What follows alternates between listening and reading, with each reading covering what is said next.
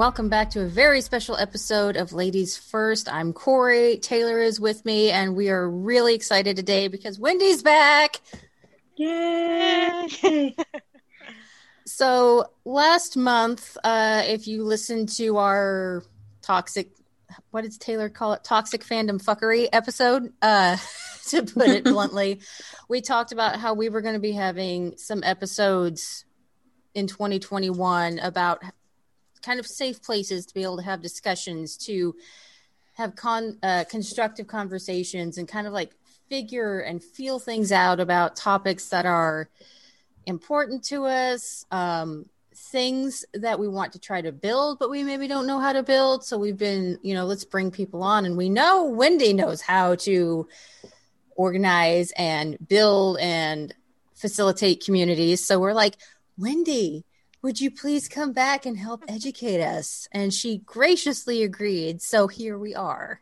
I was so excited to hear that hear that I had a chance to come back first of all, and also that you're talking about a ta- topic that's a passion of mine. So yay, bring it on. So obviously, part of this is like we're going to have to rebuild some things we just lost permanently because of COVID. Right. There are physical meet spaces that had to close permanently. So part of this is we're going to a have to figure out how we're going to be safely community building both you know mental and emotional but also physically because we're still in a pandemic but also we have to rebuild our spaces not just because of covid but also this is something we've talked about in previous episodes that wendy's been on of we've lost a lot of meet spaces physical meet spaces. So what we were wanting to talk about is how can we build these spaces back, build them back safely. And then, because a lot of us, this is going to be something new we're undertaking, we wanted to get, you know, Wendy, she's got experience with this. You know, this, she's done this. She knows how do I maybe handle sparking personalities? How would I advise you handling conflict? Or how would I advise, all sorts of things. So this is kind of what we're going to be talking about today. Um, Taylor, did you want to kind of kick us off? Um, I was just going to mention a good example that I learned about in a podcast. So, Gravy Podcast is a really fun podcast by the Southern Foodways Alliance that talks about food and social justice. And in one of their podcast episodes from a few years back called Hostesses of the Movement, it was all about this reporter, this journalist researching the women who were the backbone of the civil rights movement because they opened their homes to activists and to thought leaders like MLK and, you know, gave them shelter, gave them food primarily. Like, just feeding the young people, making sure you're keeping people fed and, like, well taken care of goes a long way for giving people the energy to go out and do progressive of stuff. And also it's a great way to connect with people. Like if you give someone food they're going to be likely to talk to you and you can have that connection. So i wanted to start us off with that because if there's one thing that unites all of us it's food and just to eat. Yes.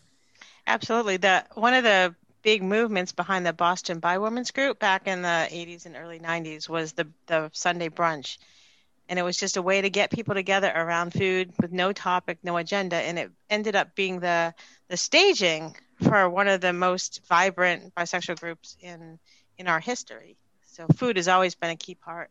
Well, also like there's also other quote unquote non-digital actions like in real life meet spaces, you know, like just being open to talking to your neighbors or when you're able to when it's safe, you know, go to those local council meetings or you know find ways to forge alliances with well we want to build a safer group. What does this objective who all does it accom- um, who all the, who all is affected by it? And then how do we reach out to them so we can start brainstorming ways to fix it or make a safer space for it? Absolutely. It, um because politics is small and this is where my head is this morning. We have a in my small town we are being taken over by these free staters and so they're basically trying to um, dismantle the government. Like i think there was a lot of them at the capitol when things went down. So because of that it's hard to have a safe space where people feel like they're going to be able to talk and unite without there being spies who are going to go back and then suddenly they're getting um, you know turds on their front steps or they're getting email threats that, to their family so people are really really scared to come together right now so um, although we want to be in person, we're also trying to figure out how to have a cyber safe space to build up that comfort level so people mm-hmm. feel like they can get together safely.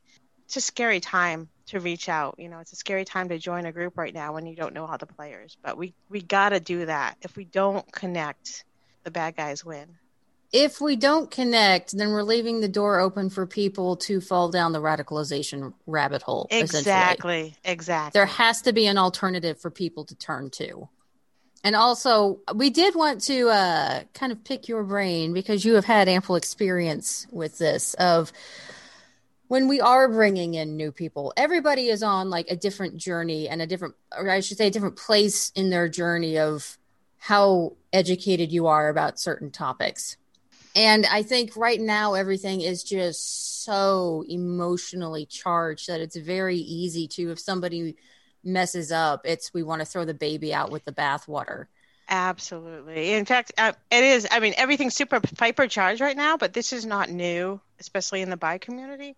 Um, the the organizers of the bi community have always been have always been the middle to upper income college ed- educated or in college people. So they're they're quote unquote woke right? So they know the right terminology. And the the problem with um, when you're very academic like that is it's really easy to judge people who are coming from different spaces. And mm-hmm. we have always had people who are blue collar bisexuals or or southern bisexuals or, or republican bisexuals or whatever where it's not even that they're not un, un, that they're uneducated is that their life experience is different than yours. And that doesn't mean it's less or wrong. And so one of the things we have to facilitate is set the tone that we can talk, connect, and learn from each other and not immediately shut somebody down because they used an unpolitically correct um, whatever name, label, um, pronoun, um, or they don't know a specific buzzword of the day, right? So it used to be, you know, it was pansexual, it was omnisexual. There's always a new way because we're attempting to be more inclusive in our language. But if you force that inclusivity, you alienate people who don't have that particular perspectives. Mm-hmm. I mean, there's a way to, you know, it's finding that way, I think, to develop those skills of being able to educate and have those conversations without being just openly hostile or, like you said, condescending about it. Right. While you still, you know, you maintain those boundaries of what is and isn't isn't acceptable. Like you said, you could say a term that's not necessarily politically correct, but it doesn't mean that you can just walk waltz in here and say the N word. Of course, of course, that's that's very important. Um, I think you can you can ask people about sort of where they're at and then sort of try to get to the truth behind their language. That's again not saying N word or F word or those really charged words that everybody knows are no no toxic, right? Yeah. But you know, I, I was telling Taylor yesterday. I was I was putting a cute little thing on Facebook because I'm trying to be not negative because right now at least in my town, everything is everybody's so charged up and ready to jump down people's throats. So, so my husband has decided to go back to school and finish his music education degree after 20 years. So, everybody in my community, my family, my friends, everybody who knows me knows we were poly for years. We've been monogamous for 10 years.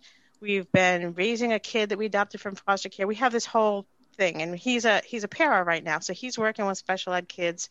That's our space. So i made a silly reference that i'm dating a, a, a college man now don't tell my husband. Well because i posted that on facebook that was monogamous centric i'm being offensive to the polyamorous people. Well first of all everybody including my family knows i've been poly that's not the point that that it's where we're at right now that we almost broke up over being poly that it was a funny thing for the people who know me right? And so mm-hmm.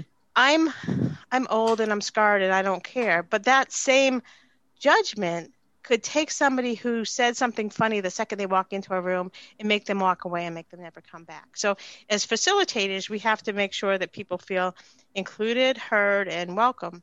Uh, taylor just did a kick ass uh, can i say that A really, yeah. really good interview with Lani Ka'ahumanu. She's my mentor. She's my idol. I, I think of her daily when I'm trying to facilitate because she was she was my model on how you do that. And if you listen to that interview, both she and Taylor were coming from very different places. They stopped, they listened, they interacted, and they connected. And mm-hmm. that's what you want in a group, right? You don't want you don't want somebody coming in feeling they have to like bow down to you to be accepted. And, and as a facilitator, you can see when it's starting to go to a danger zone and try to sort of pull it back. I also think like right now because it's so charged, there's a lot of people, especially minority groups, that they're coming in and there's trauma behind some of those knee jerk reactions as well. Absolutely. And that's important, right? Too. So if they have a knee jerk re- reaction, you don't condemn them. You just try to bridge the gap mm-hmm. and, and give them that safe space so that they can talk out their trauma. It's a good point. So, like for, from you, like in your experience over the years of doing this, like what are some of the techniques that you specifically or phrases that you specifically have found helpful in those situations?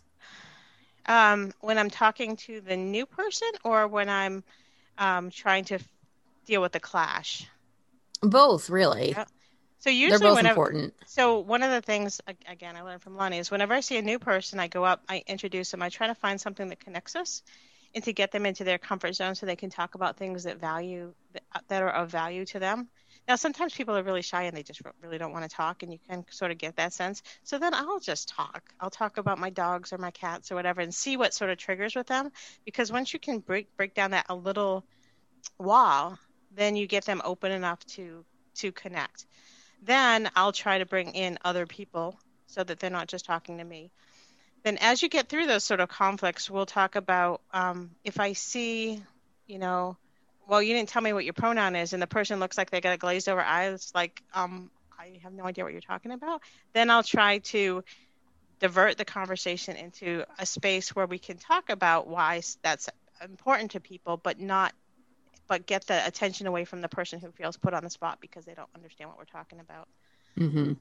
I was just say, I think I really think it's a good point, you know, not trying to put someone on the spot, especially in a group setting, because if someone's put on the spot and they have everyone looking at them, that's it's going to all become defensive because it's like social rejection, public social a, rejection. yeah, it's like just it makes people defensive and it makes them afraid of getting hurt, so they're going to like lash out. So I really much agree that people shouldn't be put on the spot for not knowing things. I think, in, particularly in in bi activism, because I've done a whole bunch of different community organizing, but specifically in the bi community, a lot of people who reach out to our community have been rejected by other communities. So they already have a little bit of a wall up, right? Either the straight communities rejected them, the, the gay re- communities rejected them, and they're looking for their people. So when you finally find your people, the first thing you want to feel is like a big old hug. Maybe not a physical hug, especially with COVID, but you want to feel embraced and accepted for who you are. Then we can get to educating. Then we can get to activism. But you need to let them know that they're welcome. Mm-hmm. It very much goes into the idea of Maslow's hierarchy of needs. Exactly, exactly. And I'm going to stop nod- nodding because that doesn't do good radio, but yes, exactly. Taylor, do you want to explain that just a little bit in case some of our listeners aren't familiar? Thank you. So Maslow's hierarchy of needs was named after the psychologist who basically designed this pyramid. And Maslow's hierarchy of needs argues that and you have to have certain needs met before you can advance the next stage of development. So, for example, as a writer, I need to make sure that I have the essentials of like housing, food, general safety before I can really get creative because you need to have your body, like your physical being, safe and secured and taken care of before you can like access higher like and like it's not like if you don't eat um, enough food and one day you won't be able to write kind of thing. But it's this idea that humans can self actualize and reach their full potential when they have their basic needs met. And it applies pretty much any area of human life, whether it's like creativity, intellectual growth, social engagement. We just need to be secure first. And that is again why it's important to, you know, why we need to make sure we have these communities. Yeah, like, because these places to connect. because social engagement, social connections are vital to human health. Like we are a social animal species, we need a, a pack. Obviously, as 2020 showed us. Uh, 2020 has showed us so many things about mental health. It's mind-boggling.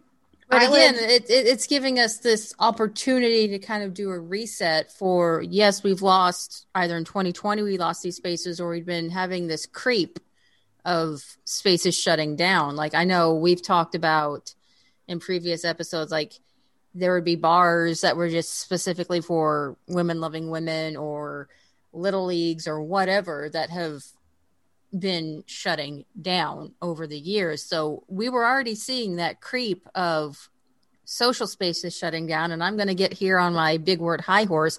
We also saw this capitalism creep of mm-hmm. what remaining spaces we had left were becoming more and more and more monetized of how, you know, like cons. It wasn't Mhm. so much about let's meet up with my people anymore. It's I'm going to meet up and I'm going to go to this panel and this panel and meet this person and pay for this autograph and pay for this merchandise and pay for this and this and this. It's it's all been like so co-opted to this capitalism squeeze of how much money can we get out of people. Right. And that then just feeds further into the alienation and being alone because if there's one ma- major feature of capitalism, it's that it comes in, disrupts community, organizing community connection, and makes it so you're atomized into a consumer. And it's so exhausting. Yeah, and I think a part of the the capitalization of America is we've lost the independent bookstores, the independent cafes who would give us free space to just sit and talk and connect, right? And you're not going to get that maybe at a Starbucks or a, a Barnes and Nobles. Or the independent like music halls. It used to be, Mhm. and this was something I was talking to Eli about uh, just earlier this week. Was you don't see bands getting together just to have fun and play cheap shows for local scene people to go do anymore. It's all about it's capitalized of like, oh, I have to, I have to, I can't do this for fun. I have to do this in a way that makes a profit. Yeah, I'm I'm smiling because because my husband's a musician, so I have it in my garage, right? So people come over here for music, but that's not necessarily open to Taylor because you know she doesn't know us. So, but it's different. You're right. It's it's harder to just go out there and and connect. but I think it's also something to be mindful of. You know, when we do build back, it's we need to have a variety of these spaces for meetups, like you know, Dungeons and Dragons live play groups, or if that's not your thing, then a reading group, or you know, obviously once COVID allows us to. This is the big caveat here. So please, we're not saying rush out right now, but you know, when we're safely allowed to, we need to have this variety of it can't all just be like hypersexualized, alcohol fueled, capitalistic club space. And I know that if that's your thing, if that's your thing, I'm not trying to be judgmental, but I'm trying to say like that does not fit everybody. And that can't be like, we can't just fix this by having nightclubs. Right. You know, as as early as late as the early 2000s, the the Manchester, New Hampshire Bi Group was in my house, and I would have an open uh, note that said anybody who wants to can come to my house. That was crazy. I, I can't believe I did it, but I did. Um, I don't know that I would do it today, which means then you have to have a public space. But Mhm. nothing ever happened, so maybe I'm just getting fearful in my old age. But um, you you you you don't necessarily need a you don't necessarily need uh, a a room at a cafe to get together or a bar, right? You can in the warmer weather we were talking about softball or whatever, you can do something at a park. It's just rethinking what we think of with groups. Libraries are also a great place for meeting up with people when it's safe. Um, like the library that's like a 30 minute walk from my house is so nice because I live in a county that actually like puts its taxes to good use. And like libraries are a place that are you don't have to pay to anything to use them. They have facilities, you have reading material if you're bored and if you can get a room, you can quietly talk with people, bond. And I think one of the key things with like building community spaces and building community connections is knowing that all this is like a long con and it's you can start planning for it now. like I think like the way I look at it is what you can do is like we're probably not going to be out from under this until 2022. So that gives everyone about a year or so to, you know, sm- start making lists of people they know that they have things in common with, places that they'd want to visit, like cafes, bookstores, museums, whatever, clubs, and just start like making plans, make give starting group chats with people, and maybe start when it's safe. Do like public meetups, get to know people and then make it more personal and more personal settings when you know people well and so basically just really just plan and seed you know like with small conversations small connections you know invest like with anything social connections you have to invest in it to like mm-hmm. Even though there's a joke in the queer community that you know queer people meet and then they speed run through all the friendship stages because we do. I do think there's a benefit in taking things slow and really investing in just hanging out with people in a public setting, getting to know them, figuring out who you click best with. Mm-hmm. Absolutely. Like, when um at the beginning of last year, I was thinking of when I was thinking like, oh, I'll get a job in 2020, like a full time job, so I can like split an apartment with a friend of mine. I was like, we're gonna have an apartment, my friend, and I'm to get into baking. And since I don't want to eat all my baked goods because I couldn't eat it all, I'm to use it as an opportunity to meet people and hang out with neighbors by offering them baked goods. That didn't happen, of course, with COVID, but it's still an idea I have for the future. You know, you want to learn how to bake cookies well, your neighbors will probably like cookies too. Mm-hmm. Absolutely. I think I think you have the the key point there, right? We know we've got a, a good year before we're going to be doing a lot of uh, meetups with with people that we don't know. So it's a good time to start, you know, a small subject Facebook group or your social media of your generation, and just start having get people say, you know, I think I'm going to want to do. I'm going to be looking for people to play Dungeons and Dragons with, you know, a year from now, or Trivia Pursuit. Like we're trying to form a group uh, that's bridging the gap between um, the the centrist in my town bring the Republicans and the Democrats together to unite and sort of untrumpify our town. That's a that's a ner- nervous thing for people to do to come together and not be be say, sure that the crazy people aren't going to come in and derail it. So we're using the the social media to slowly build that community to make people feel safe. So then when we get together in person, that they'll at least know enough people so that they'll feel safe. And so you can do that with any group or any topic that you want to start with we have definitely. Time. I think the key here is also you have to, if we want this to happen, like people have to be willing to make that first step. Right. Somebody has to make that first step to put yourself out there. Yes. Yes. And and it's scary. Believe me, done it. I just did it today. Um, I've done it for many many years. But um, you know what? There were meetings that I called public said, "Hey, anybody who wants to come, come." and nobody showed up. I've actually had that experience, but I didn't die. It's okay, right? And then that helped me learn about how I can better spread the message and connect with people. I've had times where one person showed up and we had a great conversation. It wasn't a group, but it gave me that opportunity to meet that one more person and start to slowly build up an organization. Well, I think the other thing to be mindful of, and this is, you know, moving on when you start to get that group of groups are going to be fluctuating. And I think uh, sometimes if you're not used to being like running these groups, it'll be like, oh, I have this group and it's this set group and it's going to be us and we're going to be a merry band, Lord of the Rings for all time. And that, that, that, I'm sorry, that doesn't happen. Never. like you're going to have some meetings or meetups. You may have buku amount of people and then maybe you don't have any or maybe you, like wendy said you have one and then maybe some people move away or some people just decide it's not for them. Like you have to be or some people date and then they break up and then if that too. this way yeah. Yep it happens. Or i like to call it it's the shitting where you eat problem. Um but it, it's just you have to be adaptable.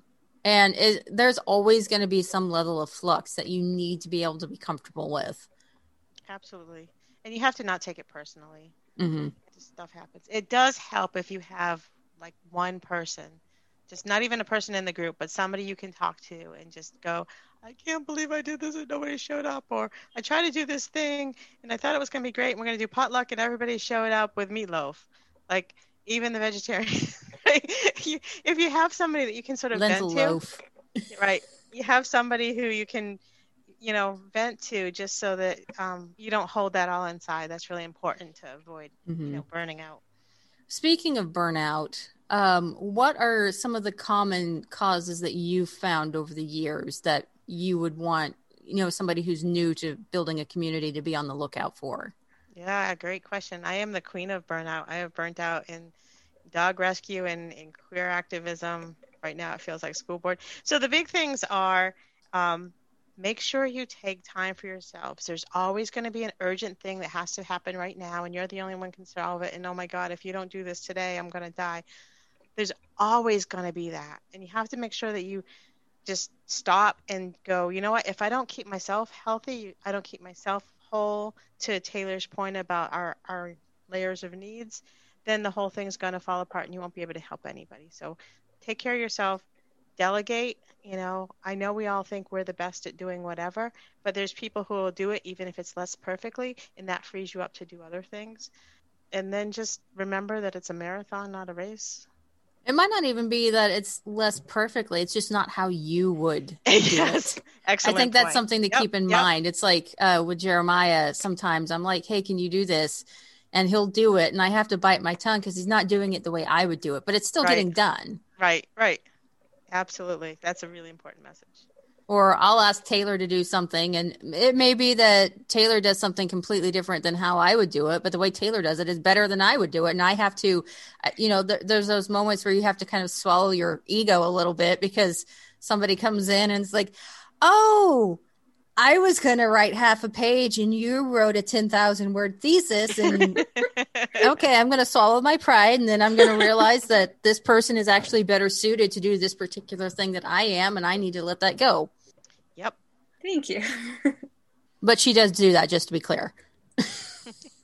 I'm like, here's three links for an outline. Taylor comes back. Here's a five page outline for you, complete with resource list. and she's so amazingly incredible freakishly incredible at resource and references and and research that she comes up with these things that she was showing me things that i didn't even remember writing i mean she's really really good so knowing that you have people that's a really important point too when you Mhm. have people in your group who can do things if you can marry your needs to their skill sets then you Mhm. know you can go trust them and they're going to do a great job and you don't have to worry about it And that frees you up to do other aspects that maybe Right. you're best suited towards. right So it, it delegation, delegation, and like you said, marrying skill sets to tasks, I think is a really good way to avoid that. I am an island unto myself, and I am an island of information, and only I know when everything is. So if I go down, then the entire group is screwed. Right, right. The other thing that comes up with um, community organizing is um, in the bi community, I think probably in a lot of communities, people have wounds, people have hurt. Probably everybody has hurt, right? Um, and so when you foster a space that makes them safe to be open in themselves, that's your goal, right? You want them to be fully integrated, but um, they may also, you may be the one person they can talk to about everything that's every ill that's been in their life. This is where I burn out. This is my mm-hmm. particular problem. Is like I will listen, I'll be there, I'll try to solve everybody's problems, and without setting boundaries. So you kind of have to like you can empathize, you can hear, and then you have to be able to let them deal with their stuff, and you can't take all that on.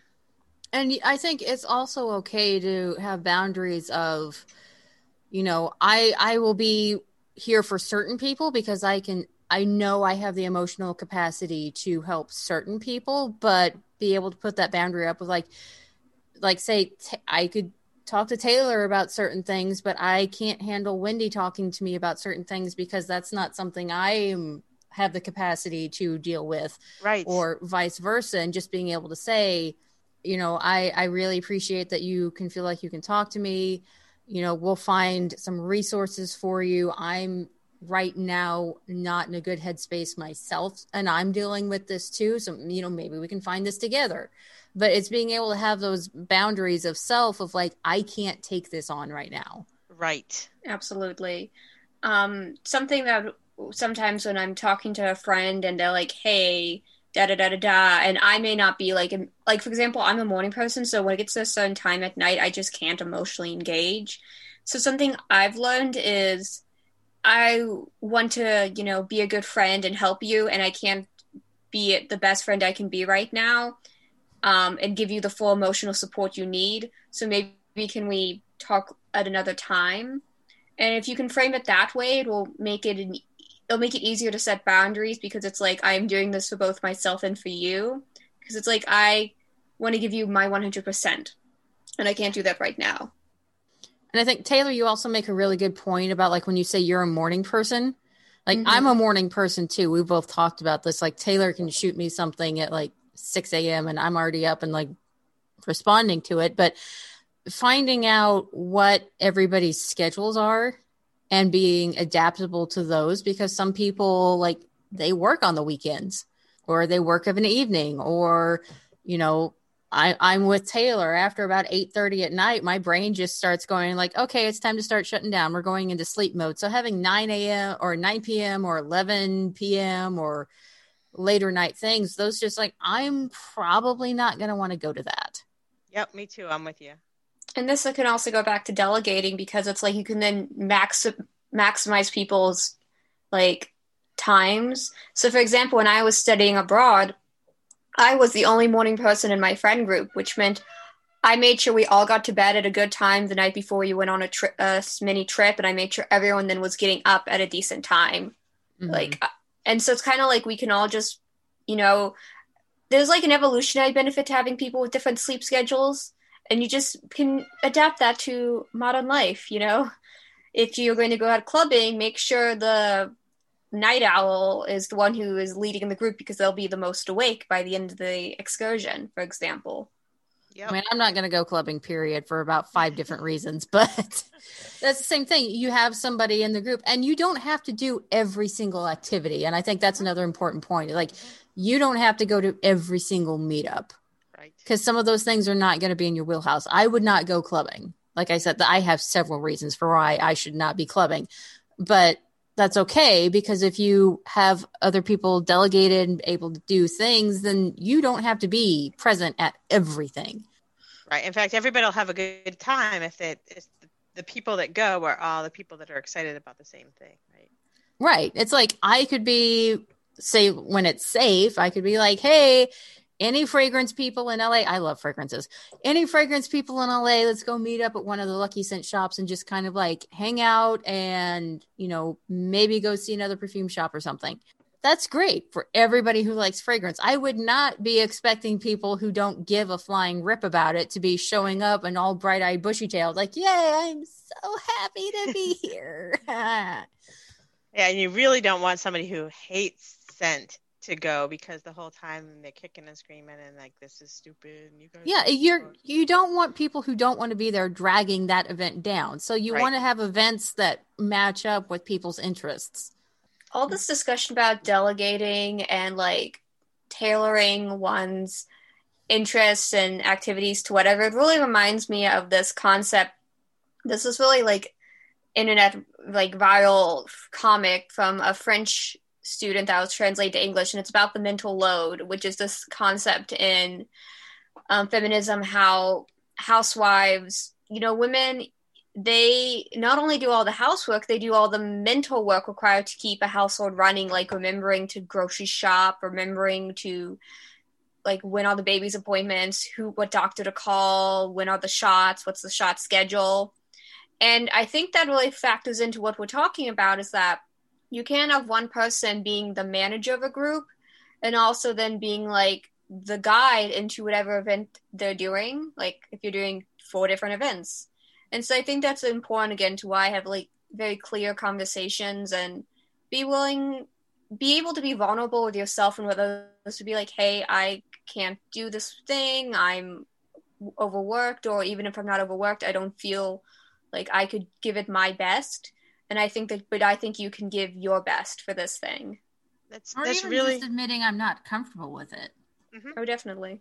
I think it, so. I'm a planner. That's what I. That's what I do. I do in my work in software and in people. So my my core group, my core family of choice is seven people, and so I will plan a trip to England or to Italy. We're going to do Joshua Tree this year, and I go nuts with all the nit niggly little details of we're going to be here at this time and that time. I've calmed it down a lot. But the problem that happens when you're the planner and the coordinator and the one who's doing everything, your head is in, oh, we're supposed to be here now. We got to do this now. And you're not present and you're not enjoying it. Mm-hmm. And if you do that and you don't catch yourself and check yourself and delegate some of that, and you don't um, bring your your authentic self into the time and enjoy it, one, you're going to get resentful, and two, you're not actually connecting to those people, which is the purpose of being there. It's not the fact that we're going to hit um, this particular museum at this particular time, and we're going to go to a giant Star Wars uh, review in London. Like that doesn't matter. What matters is connecting with people. And so if you're so busy planning, planning, planning, you don't actually get to enjoy why you're doing it in the first place. And I think part of that is also giving like time and space for like any event or trip or whatnot to, have room for surprise and make sure the schedule is flexible enough so you can have time to do an excursion or like, oh, that building with that like movie looks really interesting. Let's walk in and see what's going on. Because I Mhm. think some of the most genuine, most revealing moments in human connection is when you're caught off guard and when you're just following what looks interesting. Absolutely. Well, let's talk about something that can also be painful is knowing when to either step aside or step down. Like for me, like I've been doing ladies first since I was actually I started ladies first. I've I've been doing ladies first since 2016. And I've always just been like this is my thing. There's never up until recently there'd never been an episode that I was not masterminding, I was not editing, I was not spearheading the recording of like this was just something I did. And then uh, I just happened to be like, Taylor, do you want to come in on an episode? And I was like, oh, Taylor, Taylor's pretty good at some of this stuff. And then it turned into like, I let a little bit of the control go. And Taylor has done some episodes of Ladies First on her own now that she's coordinated, she's scheduled, she's recorded. And, you know, like she'll still kick me the audio because I got the editing software. but, you know, like Taylor's just stepped up and like, yeah, I can handle this. It's totally okay. You don't have like unclench Corey. It's okay. I've got it. You know, and being able to be like, okay, I I could step back and kind of let my baby grow in another direction because Taylor has good ideas and she knows what she's doing and I don't have to have everything. And maybe it's good that she has new ideas. Maybe I was getting stagnant in certain areas. Yeah, that that's um really wise. So it's so, so it's a few things, right? So it's being able to plan an exit when you need to go there rather than burning out and just throwing in the towel and just saying you guys figure it out, right? So that's Mhm. that's smart. Two, part of delegating is to give you enough room to to breathe, to to figure out what you want to do next and how you can contribute if you want to contribute. Um, so all that that thoughtfulness you're putting into, although I have to say when you said I'm thinking about like I clenched up inside because I think this is an amazing podcast. it would be sad if you were completely gone. But that said, as someone who stepped away from several things, you know, you have to you have to take care of yourself, and you can even take a break and and come back with a. Well, I think the great thing about Taylor is like I'm not planning to just be like, bye bye, I'm gone. But the fact that Taylor can handle this, like Taylor's proven herself, it's like obviously she can research, she can network, she can reach out to people. Like a lot of the guests we've had recently, she's done all the legwork, reaching out to you or Lani or whoever. Um, it's like I was able to go form another project I wanted to do that if I wouldn't have unclenched, so to speak, and let Taylor have that room to grow and explore, I couldn't have been doing something else. Mhm. And it's not even saying I'm leaving ladies first, because I'm sure Taylor's just like, What are you doing? You can't leave this at me. Don't do this to me. But the fact that, you know, Taylor is wildly competent and capable, and she stepped up when I gave her enough room to run with it. And she's like, Yeah, I can do this. This is something I'm capable of, it's something I can enjoy. And I think you have to be able to realize that in the groups you're building too.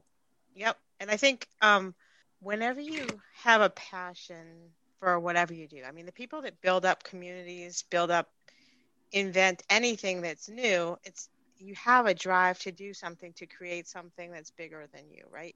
And mm-hmm. whenever you drag people forward and you make this all happen, it sometimes it feels like you have this big load that you're sort of dragging forward and to just be able to sort of know that you can safely put down that load is is just um, it just keeps you sane. So to have you those mm-hmm. people around you whether it's in a group or with in ladies first like like taylor so that you know that they can have it so that you don't you aren't mired in anything forever. It just that's that's how you don't go nuts. So that's good well, I think it's also realizing like sometimes you have your own limitations. You can only carry that group so far. Mm-hmm. And you have to be aware of like, I've carried something up to this point. I don't have the life experience or the necessary viewpoint mm-hmm. to get us to like point D. And right. you have to, you know, check your ego and step back and be let somebody else lead for a while and that's the big thing, right? You have to know that that's not a fault on you. That's not saying that you failed in any way, shape, or form. It's that whatever you created has evolved into such a point that somebody else may have um, some skills or experiences that can take it to the next spot. Mm-hmm. Yeah, I think, like you said, it's it's not a knock on you, and I think that's where it could be hard for some people because, again, like unfortunately, we have these things called egos. and sometimes it's hard to let the baby go and especially if it's your baby but it's a matter of like you want this thing to grow.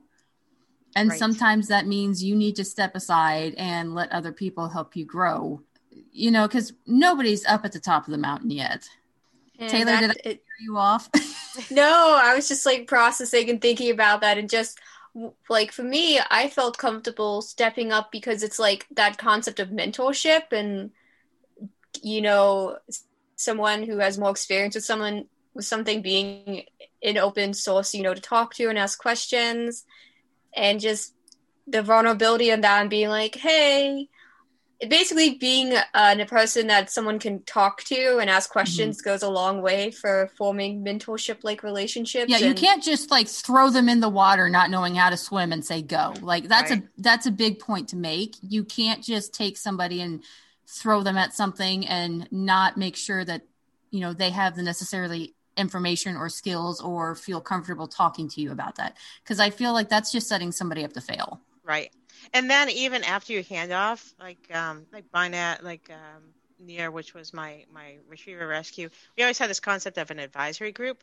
So even if i step back even if corey steps back we're still present and available if you have questions or you need that mentorship. Because even when you're in that lead position there's still like i told you when you were talking about lani she's still my mentor. I still will learn from her 30 years after the fact because she was there before me right? And so i think part of letting the new people not fail is having them have that that safety net of people who have been where they are.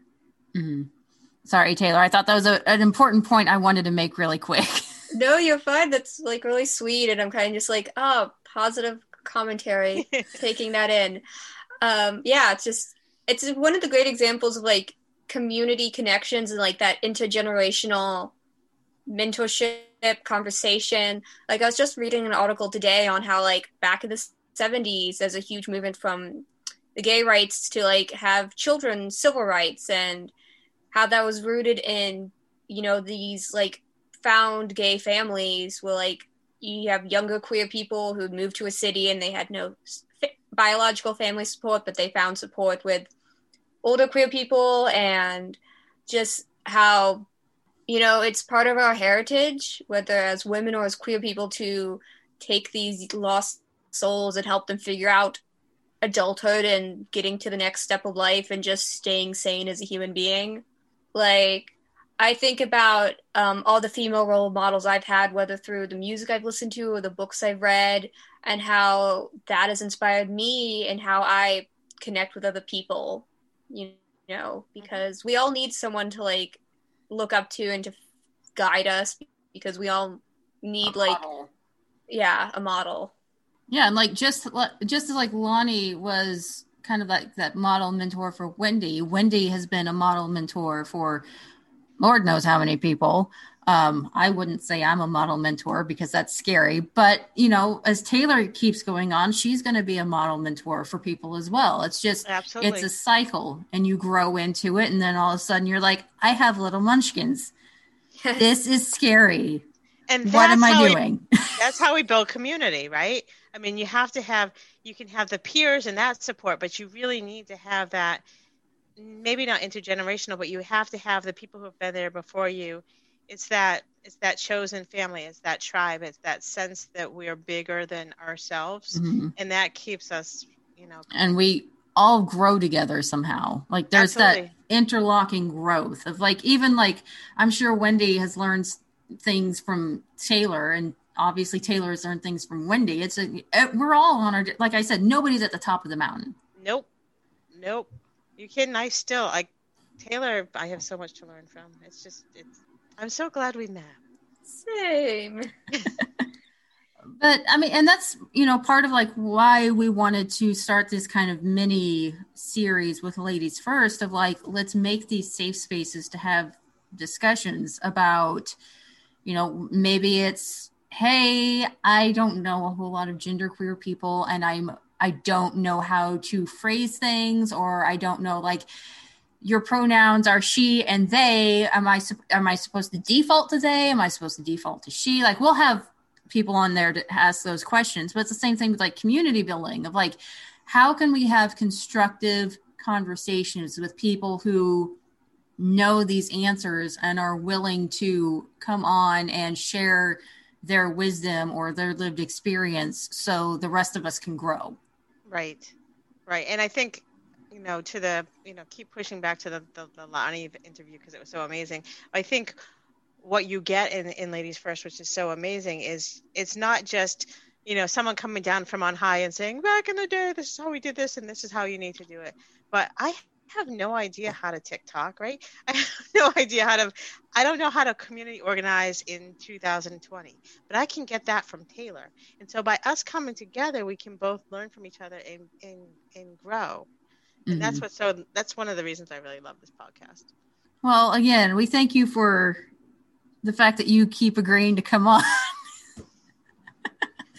um i mean because you are you are giving your time and your energy and your you know emotional energy to come on and have these conversations with us as well as you know as our our other guests and as our like when taylor and I or whoever I'm talking to, like we we put our emotional energy into this, and we know like there's going to be some things we talk about that people who listen to don't like. I did an episode about a TV show and I had an opinion that people on Twitter did not like. And it's just, you know, it's going to happen. But we think it's important enough to keep doing it. And I'm honestly just like so past the point of giving a flying fuck about it. Yep, yep.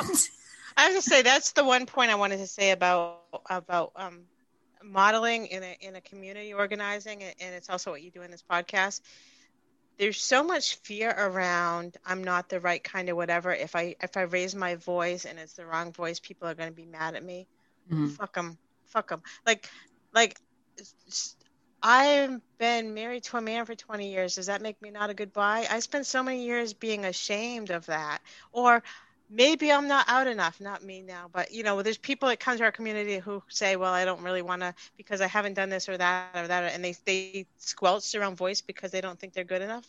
Fuck that. If you just walk out fully present and this is, and I, I, okay, this is going to make me so unpopular. I like David Tennant in Doctor Who, and that's not a popular thing, but that's that's me. That's my dorky in the conservative world, and I will say it, and I will own it, and I will love it. And then we can have a discussion, and you can tell Who me. Who doesn't like David Tennant in Doctor Who? Uh, there's some things about about him not saying the most politically correct, or what whatever. I you think know? I'm just so used to like every all the internet shitlords who just don't like that there's a woman as Doctor Who right now. I'm like, mm-hmm. who doesn't like David Tennant? Sorry, we, we went off right, on a complete right. tangent there. I was just like, who doesn't like David Tennant?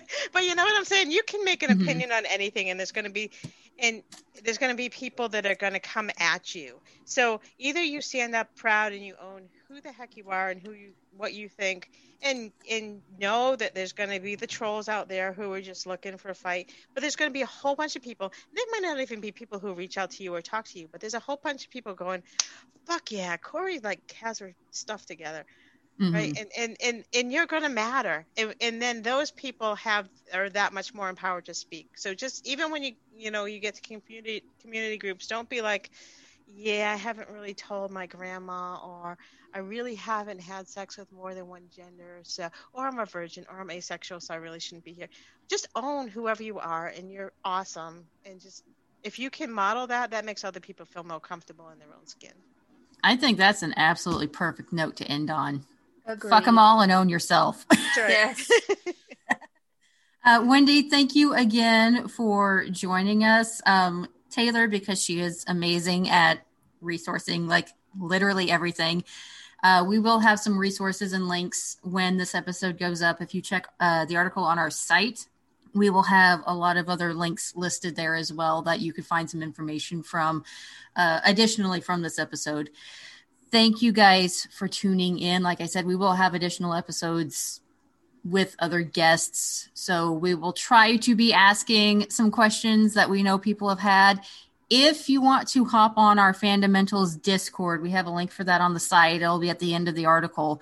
And uh, you want to just say, hey, I've had a question about X and I don't feel comfortable, or Google is giving me conflicting information. If you want to drop that in the Discord to Taylor and I, we will keep that in mind as well. Or if you want to be like, can Wendy please come back?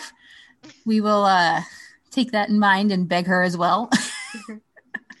um, I love you guys. Anytime. Anytime. Oh, we love so having you love. on. Like I said, it's it's a blast when we get to have you on, and I feel like we all learn so much from having these conversations.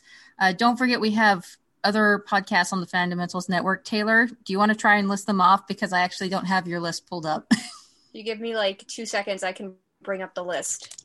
See, see, she's amazing. I don't know how yes. I like worked without her. That's what I try to do in life. Make me necessary to other people. Okay, so all bark, no dice, our new um, like D and D kind of podcast. Um, we have beneath the screen of the Ultra Critics. You know, if you want to talk all about movies, we have our weekly TTRPG on Fridays, Faith Forge Academy. Um, we have archived episodes of The Fundamentalist, Ladies First, of course. We have Sartorial Splendor all for like scents, clothing. Like if you want to talk, hear about lifestyle, check that out. We have That's Haram with Corey and Sahar if you want to hear about Muslim representation on TV. And then we also have archived episodes of Unabashed Book Snobbery if you want to relive the salt pouring from the Game of Thrones days. Thank you, Taylor. We also Welcome. have another podcast coming up, and this was the other project that because Taylor has stepped up, I've been able to work on called Cannon Fodder. So that will be out at the end of the month too, and you can check the site for kind of sneak peeks on what that's going to be about. But it should be a lot of fun. Um, we're pretty irreverent in that one. So again, I just I really want to say thank you to Wendy for coming on. We love having you. Um, any excuse we can find, we pretty much it's like, can we get Wendy back on? Taylor, can you ask Wendy to come back? Anytime, anytime. I love you guys. So until we see you guys next time, keep wearing your mask, get your vaccination, stay safe, and you know, just be there for each other.